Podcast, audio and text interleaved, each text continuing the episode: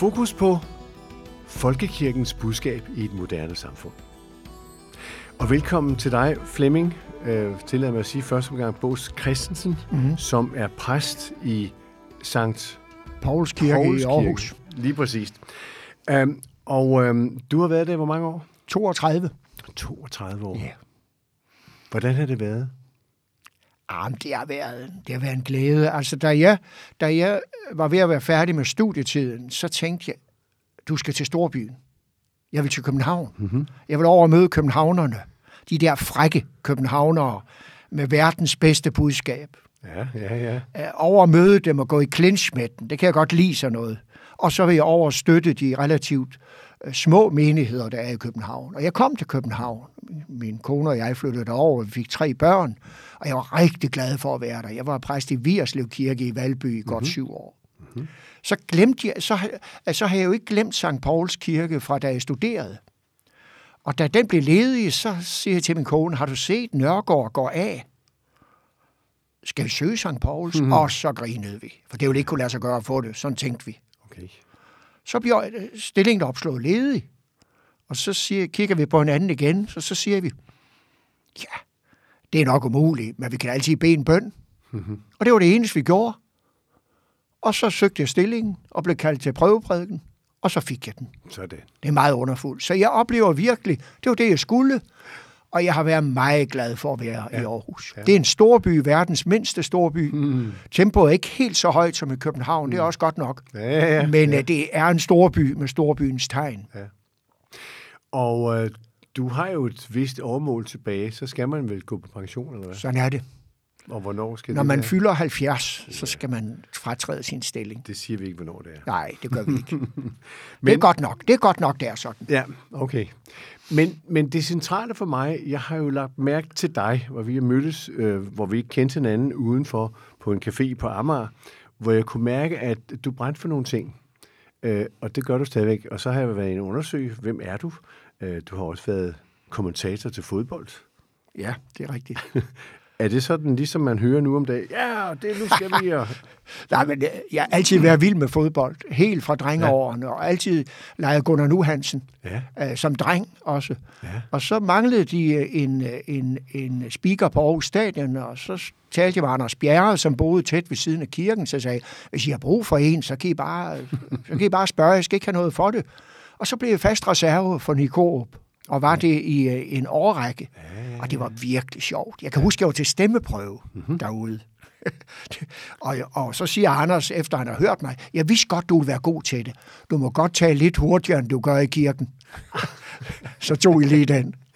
Og det har vel noget at gøre med det, hvad vi skal tale om i dag. Fordi fodbold er en gammel sport. Den har ikke fornyet sig ret meget. Det kan man selvfølgelig sige, hvis man kigger på økonomien i det, og hvordan man udvikler spillerne. Men det er det samme spil. Mm. Men man forsøger at udtrykke sig på en ny måde, når man skal ud og fange publikum. Der skal synges fællessang, der skal gøres dit og datten, og man skal tale lidt hurtigere ja. som speaker. Ja. Når nu overskriften på det her er, hvordan kommer vi ud med et elgammelt budskab mm. til et moderne menneske? Hvordan er det en udfordring for folkekirken?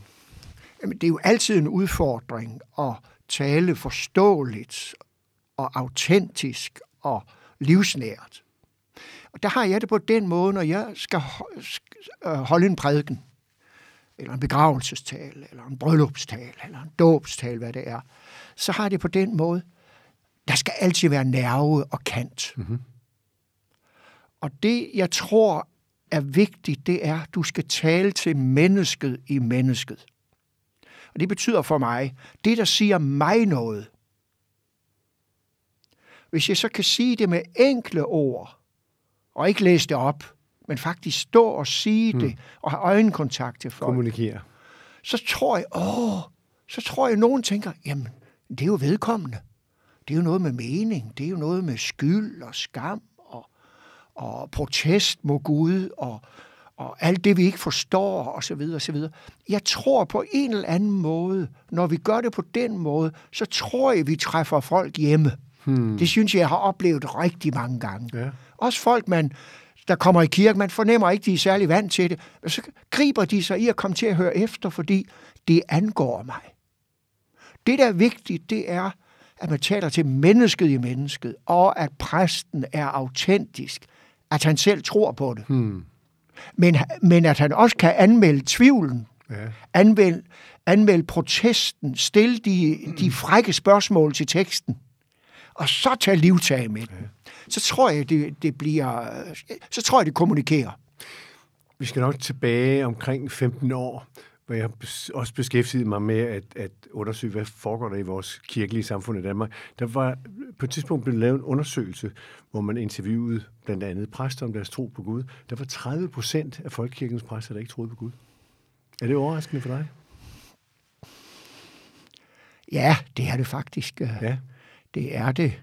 Nu kan der jo ligge mange ting i det, mm. når en journalist spørger, tror du på Gud? Hvad mener Jeg tror faktisk, journalisten? det var en undersøgelse, man lavede som, som øh, Okay, ja, decideret Gallup-undersøgelse. Ja. Ja. Ikke? ja. Ja. Altså, jeg må tilstå 30 procent, det kommer lidt bag på mig. Ja. Men jeg er jo godt klar over, at der blandt folkekirkens præster er vidt forskellige opfattelser af, hvad tingene drejer sig om, og hvad man skal tro og ikke tro. Der er vidt forskellige opfattelser. Men den danske folkekirke er jo et trossamfund. Det er rigtigt. Ikke? Den har en bekendelse, den har et ståsted, den har noget, den, den tror på er sandt. Og Rigtigt. det er det, jeg holder mig til. Og man kan sige, der er jo mange, der går på universitetet og læser teologi, fordi de siger, at det er en rigtig god grunduddannelse for at komme videre, måske som gymnasielærer og andre ting. Mm. Var der også med i nogle udtalelser. Så det har måske været, været et trinbræt. Nogle er så fortsat er blevet præster, og det er måske det, at de endnu ikke har fundet øh, troen på Gud. Jeg ved det ikke, men det undrer mig dengang. Og så har jeg faktisk spurgt nogle teologistuderende øh, på Universitetet i København, og der var der en, der sagde, nu er jeg gået her i halvandet år, vi har stadigvæk ikke hørt om Gud, mm. men vi har hørt en masse af kirkens fædre. Kan det være sådan nogle ting, der ligger bag? Det kan det godt. Altså, man skal jo huske, det teologiske studium på universiteterne i København og Aarhus er jo et videnskabeligt studium. Det er det. De er egentlig ikke optaget af at uddanne præster. De tager ikke stilling til tro eller ikke tro. Det handler om viden og, og metode og sætte sig ind i det. Ja. Og, og øh, teologi er et fantastisk studium, fordi det er jo mødet mellem, hvad skal vi sige, øh, kristendommen og, og, og øh, Bibelen og de gamle tekster, og så vores moderne virkelighed. Mm. Det møde der er jo teologiens væsen, Ja. og det er dybt fascinerende, hvad enten du tror på det, eller du ikke tror på det. Og så er der jo nogen, der så bliver færdige. De tror egentlig ikke særlig meget på det. De er ikke vant til at tro. Der mange er jo ikke vant til at gå i kirke, mens de studerer teologi. Men nu bliver de færdige. Nu kan de blive præster. Og det bliver de så. Og så skal de se at finde ud af det hele. Ja. Og der kan jeg da godt forestille mig, de begynder sikkert som ikke troende eller famlende. Mm. Og så møder de jo livets virkelighed. Så står kisten der pludselig. Ja. Så er de pårørende der Hmm. så er det pludselig livsvigtigt med det der brudepar. Så kommer der en i sjælesorg, hvor, øh, hvor verden er ved at bryde sammen. Og så kan der altså ske noget med præster. De kan gå hen og komme i troskrise. Og så kan de komme til tro. Det er altså sket før. Navnlig hvis der er en menighed, der er overbærende med dem. Hmm. Og gode ved dem, og beder for dem, og støtter dem. Samtidig er præster, der ikke troede så meget, så, så bliver de kristustroende. Hmm. Det sker. Ja. Ja. Også en præst kan komme til at tro. Det er godt. Ja. Inden vi lige tager fat i den moderne udgave, hvordan får vi fat i det moderne samfund? Hvor er din egen tro? Hvor stammer den fra? Hvad er din egen barndom? ja, jeg kommer jo op fra Hirtshals, Ja. fiskerbyen deroppe, og voksede op i et trygt og godt og harmonisk hjem, med meget glæde og munterhed og frihed. Men vi gik aldrig i kirke. Mm-hmm. Mor lærte os aftenbøn. Det gjorde man dengang. Det hørte med til stilen. Fik man sit barn døbt, så lærte man selvfølgelig sit barn aftenbøn. Så det var vi vokset op med. Vi holdt også en kristen jul med salmer og, og sådan noget. Men mor og far gik aldrig i kirke. Hmm. Så det var slet ikke vant til. Hmm. Så jeg kender den der verden, hvor man ikke går i kirke. Men så opdager jeg min farmor. Hun var troende. Og hun havde noget, andre ikke havde. Og det vil jeg også have. Hmm. Og jeg har vel gået i 4. og 5. klasse, vil jeg tro. Der begynder jeg at søge det. Jeg begynder at finde bøger frem om det. Jeg snakker lidt med min faster og onkel, som var troende og boede i byen. Jeg taler med et par lærere i skolen, viseskoleinspektøren og religionslæreren, som også var troende. Og dem kunne jeg tale med om tingene. Så sker der det, i 66 kommer der en ny præst til Hirsals med kone og syv børn. Og da jeg begynder i 6. klasse, der i august, øh, 66 bliver det vel, så begynder jeg at gå i kirke. Lille jeg, jeg træsker op i Hirsals kirke og sætter mig der til højre. 8. Hvordan, hvordan var det? 8. 8. række til højre for oven. Jeg sætter mig. Det var en oplevelse. Jeg glemmer det. Altså, jeg kan se det for mig endnu. Præsten gik ind foran alderet, iklædt messetøj. Altså det her, den her fine kappe mm. Mm. med farve efter kirkeåret. Så bøjer han sig for alderet. Så slår han korsets tegn foran sig. Og så går han tættere på alderet. Den går rent ind hos mig. Mm. Jeg tænker, hold da op. Det at gå derind, det er at gå ind foran Guds ansigt. Der må man godt nok bøje sig i respekt og bødighed over for Gud. Og grunden til, at vi kan nærme os ham, det er korset. Hmm. Det satte sig i den grad i mit sind. Ja. Gudstjenesten, den sagde man... Nej, ja, ja, ja, ja, jeg har været ja. de der 12 år. Gudstjenesten, den sagde mig noget fra starten. Liturgien sagde mig noget. Og han prædikede, og han prædikede længe, og jeg forstod det. Og jeg kom igen søndag efter søndag, og så hjemme på mit kælderværelse. Jeg blev optaget af det med liturgi, mm-hmm. altså gudstjenestens måde, måde ja. den er komponeret på. Ja.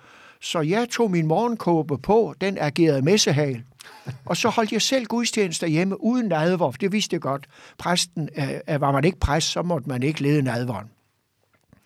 Men selve liturgien gennemførte jeg derhjemme også, og holdt gudstjeneste med mig selv. Wow. Og så var vi, så var vi en del unge i byen. Undskyld, hvad sagde familien? Jamen, altså, mit hjem øh, har altid været frihedselskende. Og hvis jeg gik op i det, så var det i orden. Hmm. Og de, øh, de kunne se, at det var sundt, det var ikke noget sektvæsen, det var fornuftigt. Og, øh, og jeg var den samme dreng, som de kendte. Mm-hmm. Og jeg skulle bare have lov at have den interesse der. Og så var vi nogle, nogle unge i Hirtshals, der, der lærte hinanden at kende og gik i kirke. Der var sådan et fællesskab. Og en af dem, som sidenhen blev professor i teologi, øh, han og jeg, vi sad ofte lørdag aften på mit kælderværelse og gennemgik næste dags tekst. Hmm. Når vi så havde gjort det, så gik vi op til min mor og far så krimi og fik lækre, lækre sager at spise og drikke. Ja, okay. Så det er mit baggrund. Ja. Og så da jeg i syvende klasse, der går jeg jo til præst hos den der gode præst, der det får jeg ikke så meget ud af, det vidste jeg godt i forvejen. Hmm. Men jeg bliver klar over i 7. klasse, jeg vil være præst, når jeg bliver stor. Ja. Og det er jeg aldrig tvivlet på. Nej.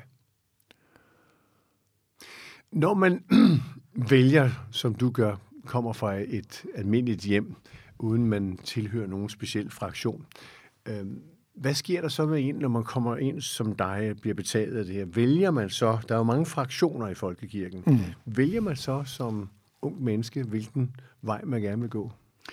Altså, jeg kom jo ind i et miljø der, hvor, hvor Gud var en virkelighed. Ja. Og Gud var du, som du kunne tale til. Han var ja. din far, som du har respekt for. Mm-hmm. Han er hård på brystet. Uh, du har bødighed for ham, men han er omsorgsfuld. Han er mm. kærlig. Han mm. favner dig. Uh, og så var det jo et miljø, hvor, hvor man tog Bibelen alvorligt. Mm. Den var, den var Guds ord.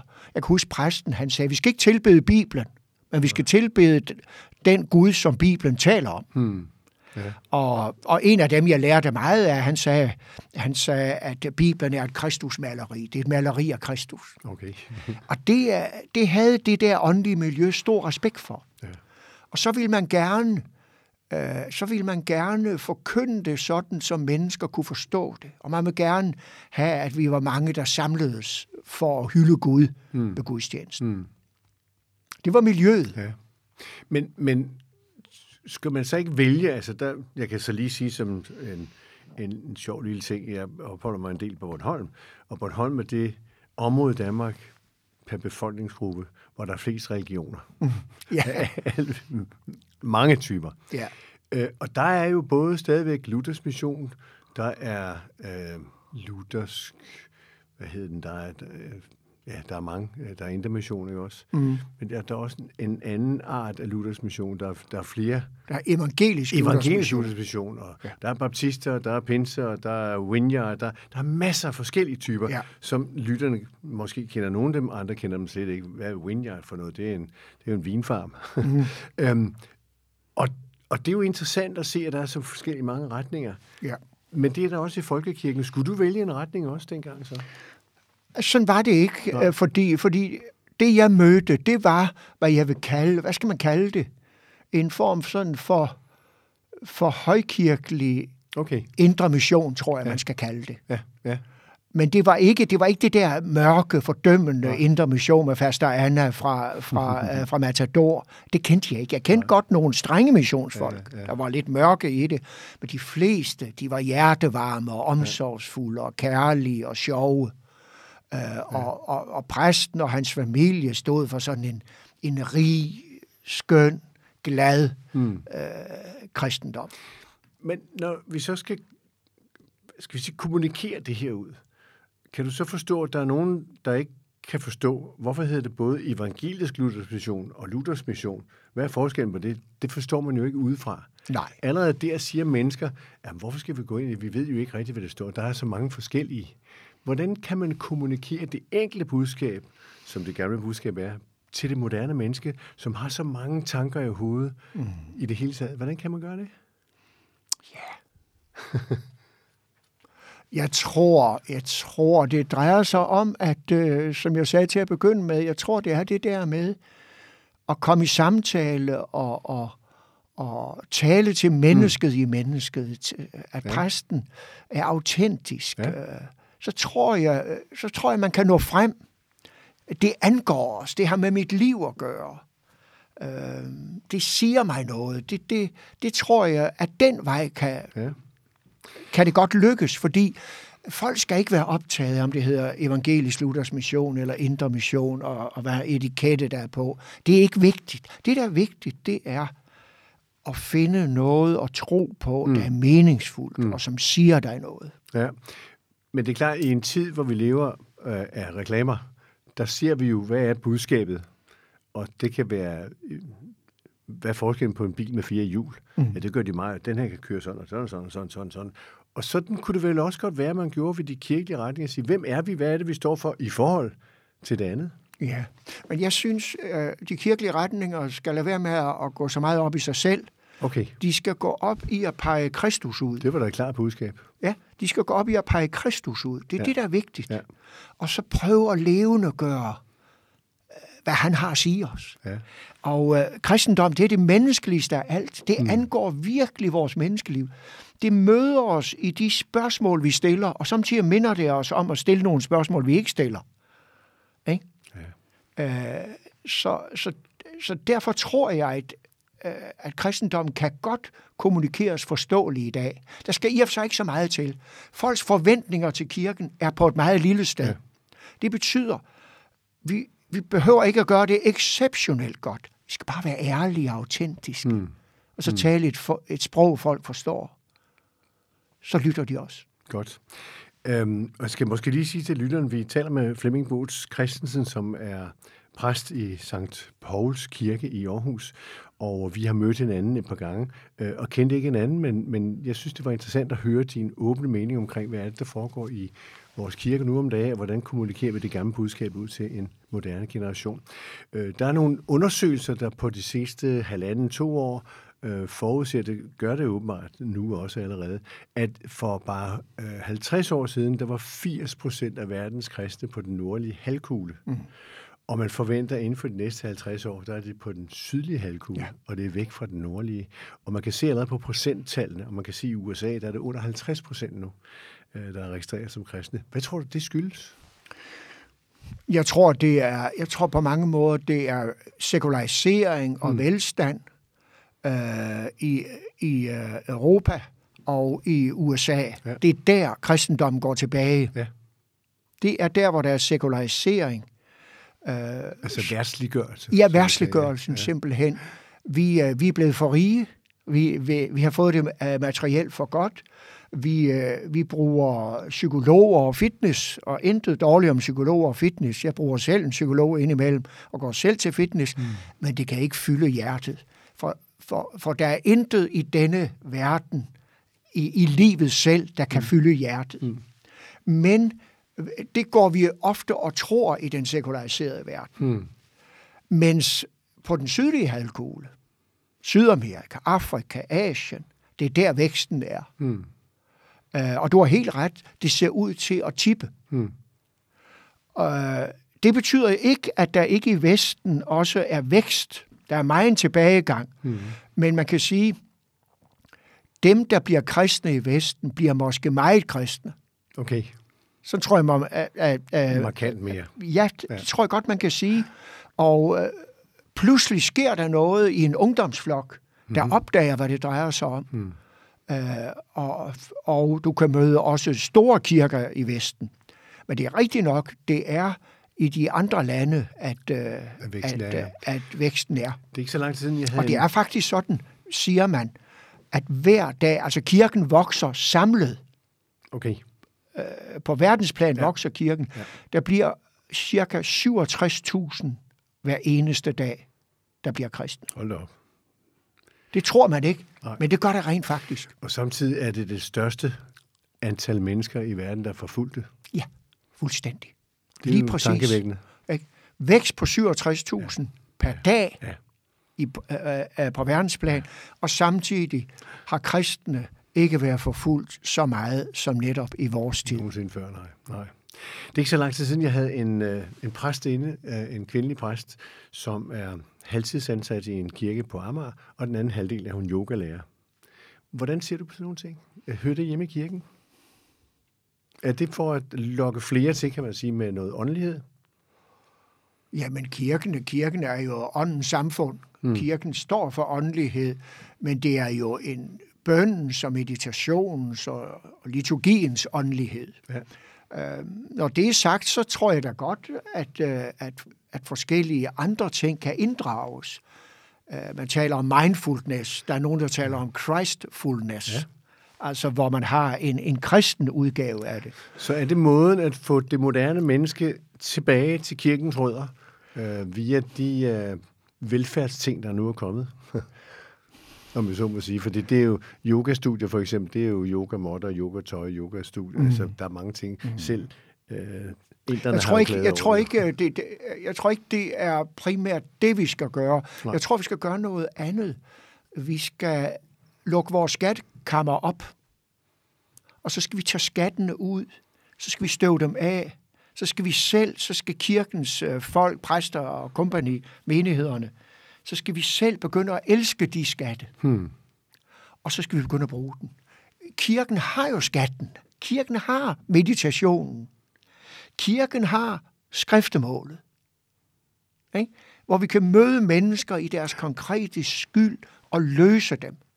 Der er bare mange mennesker, de aner det ikke. Også mange præster, de de bruger det ikke. Præsterne i, i Danmark er ofte meget sådan uh, intellektuelt anlagt, og intet ord og uh, intet dårlige ord mm. om, at vi skal være intellektuelle og forstandige. Det skal vi sandelig være. Men vi skal også være spirituelle. Vi skal bruge de åndelige redskaber, der findes i kirkens skatkammer, og vi har dem. Og du tror ikke, at mennesker er bange for ånd udefra? Jamen, jamen altså, der er mange ting, der kan fyldes i ordet ånd. Ja. Og det er ikke al ånd, der, der er, mange, der god taler om ånd. spiritualitet jo. Og ja. det er jo mange forskellige ting. Ja. ja. Øh, den spiritualitet, vi taler om i kirken, det er jo, altså, det, er jo det at blive berørt mm. af noget. Mm. At blive berørt af Gud, af hans hellige ånd. Øh, og, øh, og det, den normale måde, det sker på i kirken, er jo gennem meditationen, gennem forkyndelsen, gennem liturgien og skriftemålet og, og alle de der ting. Det er jo den normale fremgangsmåde, og der kan vi blive berørt af Gud. Men øh, man er også nødt til på et tidspunkt at kunne skælne det ene fra det andet og kunne bedømme, hvad det er, det handler om. For det er ikke al ånd, der er hellig ånd. Hvad er det så? Menneskeånden, menneskets prægtighed, menneskets øh, navlepilleri, menneskets selvoptagethed. Der findes jo meget navlepilleri blandt mennesker, hvor man dyrker sig selv, hvor du glemmer de næste. Der er nogle kurser, der hedder selvkærlighedskurser. Ja, jamen vi har brug for at, at elske os selv, og det mm. har vi mm. faktisk fået lov til, fordi et af grundbudene er jo, at du skal elske de næste som dig selv. Mm. Så det at elske sin næste forudsætter, at du elsker dig selv. Og det er rigtigt nok, der er mange, der ikke elsker sig selv. Den sunde selvkærlighed, den vil jeg sige, den finder du i mødet med Kristus. I relationen mellem Kristus og det enkelte menneske, hvor det går op for dig, at ham Kristus, han elsker dig betingelsesløst. Han ser på dig med sit faste, milde blik. Du kan ikke snyde ham, han har gennemskuddet dig. Men hans blik er barmhjertigt. Når du opdager, at du er elsket betingelsesløst af ham, jamen hvem er jeg, der så ikke også må elske mig selv? Og så siger han, det er fint, elsk du bare dig selv, men husk lige at elske din næste som dig selv. Det er det, er det stikord, der er så vigtigt i dag, det er relationsliv. En relation mellem Kristus og mig, og mellem min næste og mig og min næste, øh, eller min næste og mig. Det er det, der er vigtigt. Lad det være det sidste ord nu, fordi øh, det er måske noget at tænke over til næste udsendelse, fordi det er klart, der bliver en udsendelse mere omkring det her. Så øh, lyt med næste gang, øh, vi inviterer dig i studiet i næste udsendelse, og der kigger vi lidt mere på, hvordan når vi så det moderne menneske i dag. Og der har du nogle, øh, i hvert fald så jeg på YouTube, meget moderne, nogle tilbud, som vedrører mennesket meget, meget dybt. Jeg skal ikke afsløre det her, men lyt med i næste udsendelse. Ret spændende. Tak for nu.